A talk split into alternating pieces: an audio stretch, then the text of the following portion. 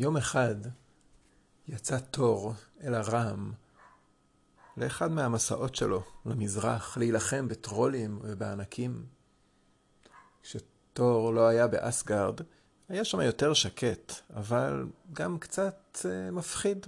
לא היה מי שיגן על האלים מפני הענקים או מפני אלים אחרים. אסגרד הייתה חשופה למתקפה. אסור לנו להסתמך רק על תור, אמר אודין.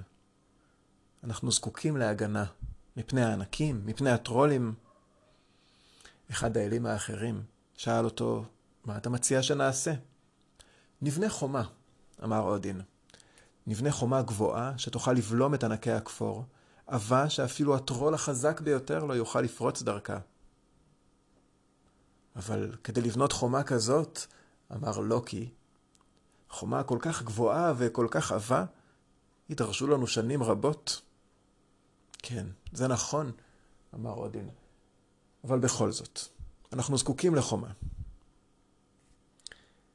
בדיוק למחרת, הגיע לאסגרד אדם לא מוכר. איש גדול מאוד, לבוש בבגדי נפח, שצעד עם סוס, סוס גדול, סוס אפור, עם גב רחב. והאיש הזר אמר, שמעתי שאתם זקוקים לחומה. Hmm, אני מקשיב, אמר אודין. אני יכול לבנות לכם חומה, אמר האיש. אני יכול לבנות חומה גבוהה כל כך, שאפילו הענק הגבוה ביותר לא יוכל לטפס עליה. אני יכול לבנות חומה עבה כל כך, שאפילו הטרול החזק ביותר לא יוכל לפרוץ. אני אבנה אותה כל כך טוב, אבן על אבן, עד שאפילו נמלה לא תוכל למצוא בה סדק לזחול דרכו. אני יכול לבנות לכם חומה שתחזיק מעמד אלפי שנים. לוקי הסתכל ואמר, זה ייקח לך הרבה מאוד זמן לבנות חומה כזאת. לא, לא, אל תדאג, אמר האיש הזר. אני יכול לבנות חומה כזאת בשלוש עונות. מחר, היום הראשון של החורף. אני אצטרך את החורף, הקיץ וחורף נוסף כדי לבנות אותה. Hmm. ואם אכן תשלים את המלאכה במועד הזה, מה תבקש בתמורה? שאל אותו אודין. לא אבקש הרבה, אמר האיש, בעבור העבודה שלי. שלושה דברים. הדבר הראשון, אני רוצה את ידה של האלה היפהפייה פריה. זה דבר לא קטן בכלל, אמר לו אודין. אני לא יודע מה פריה תאמר על זה. מה שני הדברים האחרים? Hmm. אני אבנה לכם חומה, ולכן אבקש את ידה של פריה. אבקש גם את השמש הזורחת בשמיים, ואת הירח שמעניק אור בלילה. אלה שלושת הדברים שאני רוצה לקבל מן האלים, אם אבנה להם את החומה. כל האלים הביטו בפריה. פריה לא אמרה דבר, אבל הסתכלה עם פנים כועסות. סביב הצוואר שלה נצנץ הרביד, השרשרת, שזרחה כמו הזוהר הצפוני. השיער שלה היה אסוף בסרט זהב, והיא התבוננה שותקת. תמתין בחוץ, אמר אודין.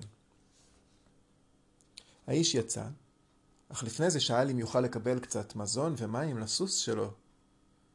סוס שנקרא סוואדילפרי, שפירושו הצולח מסע בלא כוכב. כשיצא האיש, שאל אודין, הסתכל אודין על האלים ושאל, ובכן, והאלים החלו לדבר. כולם ביחד. שקט! צעק עליהם אודין. אחד אחד בבקשה. וכך כל אחד מהאלים ומהאלות התעקש להביע את דעתו, וכולם חשבו אותו הדבר.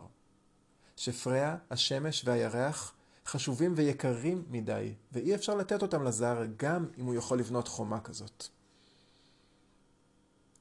פריה הייתה הדעה נוספת אפילו. היא אמרה שצריך להכות את הזר בכלל על החוצפה שלו לבקש כאלה דברים, ולהשליך אותו מאסגרד ולשלוח אותו לדרכו. אם כן, אמר אודין, הגענו להסכמה. התשובה שלילית. נשמע פתאום מאחד מפינות ההיכל. זה היה מסוג השיעולים האלה שגורמים לכולם לעצור ולראות מי עושה אותם. כולם הסתכלו וכמובן מבטם נפל על לוקי, שהביט בהם בחיוך. ואמר כך. ראוי לציין, אמר, שאתם מתעלמים ממשהו מאוד מאוד חשוב. לא התעלמנו משום דבר, אמרה לו פריה בכעס. אף על פי כן, אמר לוקי, כולכם מתעלמים מהעובדה שהמשימה שהזר הזה מציע לבצע בשבילנו היא בלתי אפשרית. פשוט כך, אין שום יצור בעולם שמסוגל לבנות חומה גבוהה כל כך ועבה כל כך בשלוש עונות. אין אף ענק ואין אף אל שמסוגל לכך, בטח שלא בן אדם.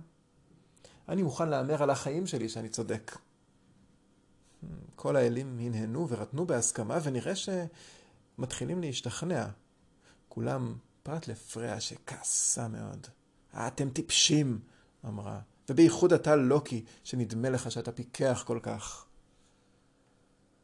המשימה שהוא מבקש לבצע אינה אפשרית, חזר ואמר לוקי. ולכן אני מסכים שנס... לכן אני מציע שנסכים לדרישות שלו, ונסכים למחיר שביקש. אבל נגדיר לו תנאים מאוד מאוד קשים וברורים, שאסור לו לבקש עזרה בבניית החומה, ושבמקום שלוש עונות ניתן לו רק עונה אחת. ואם ביום הראשון של הקיץ עדיין לא יסיים לבנות את החומה, מה שאין שום סיכוי שיצליח, לא נשלם לו דבר. אז למה שיסכים לתנאים האלה בכלל? שאל אחד האלים. ואם הוא לא ישלים את בניית החומה, אז מה נרוויח מזה?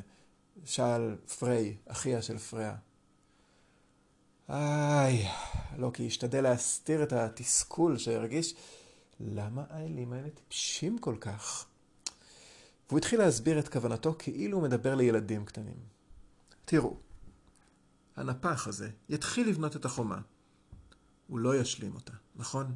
הוא יעבוד במשך עונה שלמה בלי תשלום. ובתום התקופה הזאת, כשלא יצליח, אנחנו נגרש אותו, אולי אפילו נקה אותו. אבל נוכל להשתמש במה שהוא כן הספיק, כדי לבנות את החומה שרצינו. אין שום סכנה שנאבד את פריה או השמש או הירח. כן, אבל למה שהוא יסכים בכלל לבנות את החומה בעונה אחת? שאל תיר אל המלחמה. אולי לא, אבל נראה שהוא יהיר ובטוח בעצמו. אולי הוא יסכים לאתגר. כל האלים רתנו בהסכמה, תפחו על שכמו של לוקי ואמרו לו שהוא בחור ערמומי מאוד. ומזל שהוא עומד לצידם, כי עכשיו הם יקבלו את היסודות ואת תחילת החומה ללא שום תמורה. והם בירכו זה את זה על התבונה שלהם ועל כושר המיקוח. רק פריה לא אמרה דבר. היא מיששה את הרביד, את השרשרת שלה. את אותו הרביד של לוקי פעם גנב ממנה בשעה שהתרחצה, כשהתחפש לכלב ים. אותו הרביד שפעם החזיר לה הימדל אחרי שנלחם בלוקי. לא, היא לא אהבה את לוקי כל כך, היא גם לא בטחה בו. אבל לא הייתה ברירה. האלים זימנו את הבנאי המסתורי להיכל שלהם. הוא הביט בכולם, מצב רוחם היה טוב, והם גיחכו וחייכו וטפחו שכמו של זה של זה אל זה. כולם חוץ מפריה. ובכן, שאל אותם הבנאי, מה החלטתם? אתה ביקשת שלוש עונות, אמר לוקי. אנחנו מוכנים לתת לך עונה אחת בלבד. מחר היום הראשון של החורף? אם לא תסיים עד ליום הראשון של הקיץ, תלך מכאן בלי שום תמורה. אבל אם תסיים לבנות אותה והיא תהיה גבוהה ועבה ובלתי חדירה כפי שאמרת, תקבל כל מה שביקשת. את הירח, את השמש ואפילו את ידה של פריה היפה. אבל אסור לך להיעזר באיש בבניית החומה.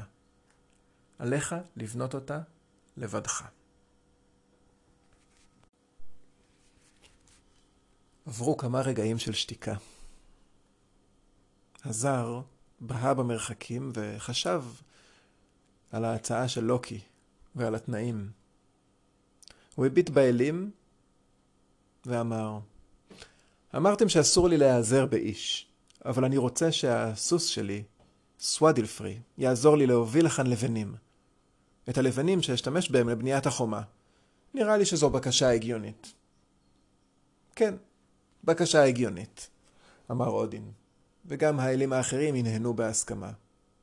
אין ספק שסוסים טובים להובלת לבנים כבדות. וכך הם נשבעו בתנאים. האלים והזר כולם נשבעו. שבועה חמורה וקשה שאף אחד לא יכל לרמות את האחר ולהפר את השבועה. הם נשבעו, נשבעו בכלי הנשק שלהם, נשבעו בדראופניר, צמיד הזהב של אודין, הם נשבעו בגונגניר, החנית של אודין, שבועות שלא ניתן להפר. למחרת בבוקר, כשהשמש זרחה, עמדו האלים וצפו בבנאי מתחיל בעבודתו.